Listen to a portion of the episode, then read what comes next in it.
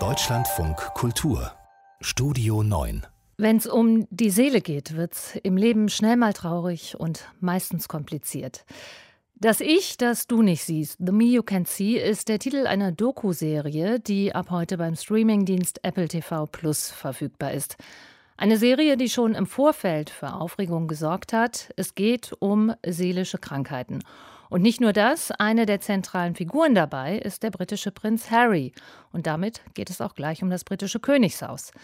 Die Diskussion darum haben sich bisher nur an dem Trailer entzündet. Jetzt also ist die ganze Doku-Reihe verfügbar, die unsere Filmredakteurin Susanne Burg bereits gesehen hat. Im Trailer sieht man die US-amerikanische Talkshow-Moderatorin Oprah Winfrey und Prince Harry im Gespräch. Und es wurde schon vermutet, dass die beiden im Wesentlichen reden. Wie ist die Serie aufgebaut? Ja, ziemlich intelligent. Oprah Winfrey und Prince Harry bilden quasi den Rahmen, den roten Faden. Sie erzählen, warum sie dieses Projekt ins Leben gerufen haben am Anfang.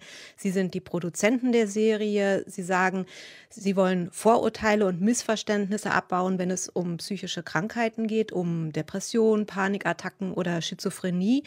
Sie führen also durch die Reihe, bleiben aber nicht die neutralen Moderatorinnen, sondern erzählen von ihren eigenen traumatischen Erlebnissen. Sehr emotional, sehr ehrlich. Wir wohnen sogar einer Therapiesitzung von Harry bei. Und eingewoben sind dann Dokumentationen, kleine Dokumentationen über andere Personen mit seelischen Erkrankungen. Sehr unterschiedliche Geschichten. Ein geflüchtetes syrisches Kind auf Lesbos erzählt, ein afroamerikanischer Koch, der als Kind viel Gewalt erlebt hat. Oder Prominente wie Lady Gaga, die über ihre Vergewaltigung spricht, der Profi-Basketballer Demar de Rosen, der an Depressionen leidet, oder der Sohn des verstorbenen Komikers Robin Williams, der alkoholabhängig war. Sie alle sprechen sehr offen und zwischendurch gibt es Gespräche mit Therapeuten, sodass wirklich ein sehr differenziertes Bild von psychischen Krankheiten und auch Therapiemöglichkeiten entsteht. Mhm. Jetzt haben Sie gesagt, die Serie will Vorurteile und Missverständnisse rund um psychische Krankheiten abbauen. Sowas kann ja auch schnell was Didaktisches haben oder leicht unglaubwürdig werden, gerade wenn viele prominente Menschen im Mittelpunkt stehen. Wie geht das hier auf? Erstaunlich gut. Und ich glaube, dass das auch an den Regisseuren liegt, an Asif Kapadia und Dawn Porter. Der Brite Asif Kapadia hat unter anderem Dokumentarfilme über Amy Winehouse und Diego Maradona gemacht und sich auch in den Filmen schon sehr ernsthaft mit der menschlichen Psyche auseinandergesetzt. Und auch hier in dieser Doku-Reihe schafft er es, dass jede Geschichte ihren eigenen Raum bekommt, dass die Menschen ihm offensichtlich so vertrauen, dass sie sich auch sehr verletzlich zeigen. Und so kann kann man auch als Zuschauerin mitgehen und mitfühlen und Krankheiten wie Schizophrenie oder Depression bekommen dann plötzlich ein Gesicht. Und natürlich kann man erstmal sagen, ah, na ja, Lady Gaga oder Prince Harry genießen alle Privilegien der Welt, sie sollen aufhören zu jammern.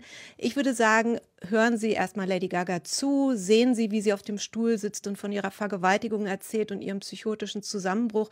Ihr Schmerz wird plötzlich sehr real und das klingt dann auch sehr glaubwürdig, wenn sie sagt, ich erzähle meine Geschichte nicht wegen mir, um mich muss man sich keine Sorgen machen, es geht mir gut, ich will, dass bei den Leuten eine Botschaft ankommt. Mhm. Jetzt hatten ja Prince Harry und seine Ehefrau Meghan schon im März für Aufregung gesorgt, als das Paar im Interview über Suizidgedanken von Meghan und ihrer beider schwieriges Verhältnis zum Königshaus gesprochen haben. Wie brisant ist das, was Harry jetzt in dieser Doku-Reihe offenbart? Ja, ziemlich, denn er spricht wirklich sehr offen über seine Probleme, seine Therapie, die er seit fünf Jahren macht und alles, was ihn dazu gebracht hat, Hilfe zu suchen.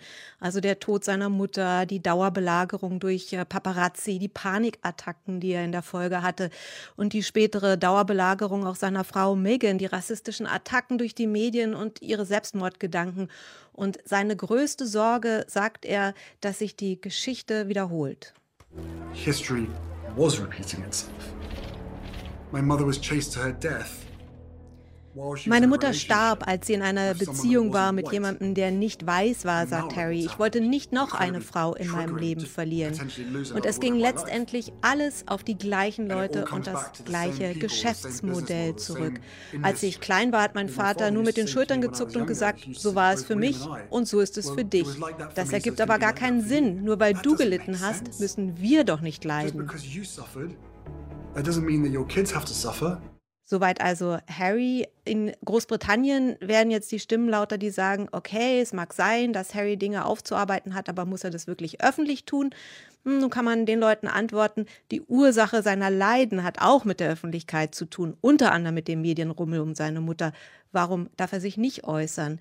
Inwieweit Harry nun die Grundfeste äh, des Königshauses erschüttert, das müssen Historiker einschätzen, aber klar ist, auch sein Leid ist real. Das wird deutlich in der Doku-Serie und es ist berührend, seine Geschichte zu hören, die sich ja auch in der Doku-Reihe in wirklich ein größeres Ganzes einfügt. Also sehr interessant. Susanne Burg über die Doku-Reihe The Me You Can See, zu sehen ab heute beim Streamingdienst Apple TV Plus. Danke.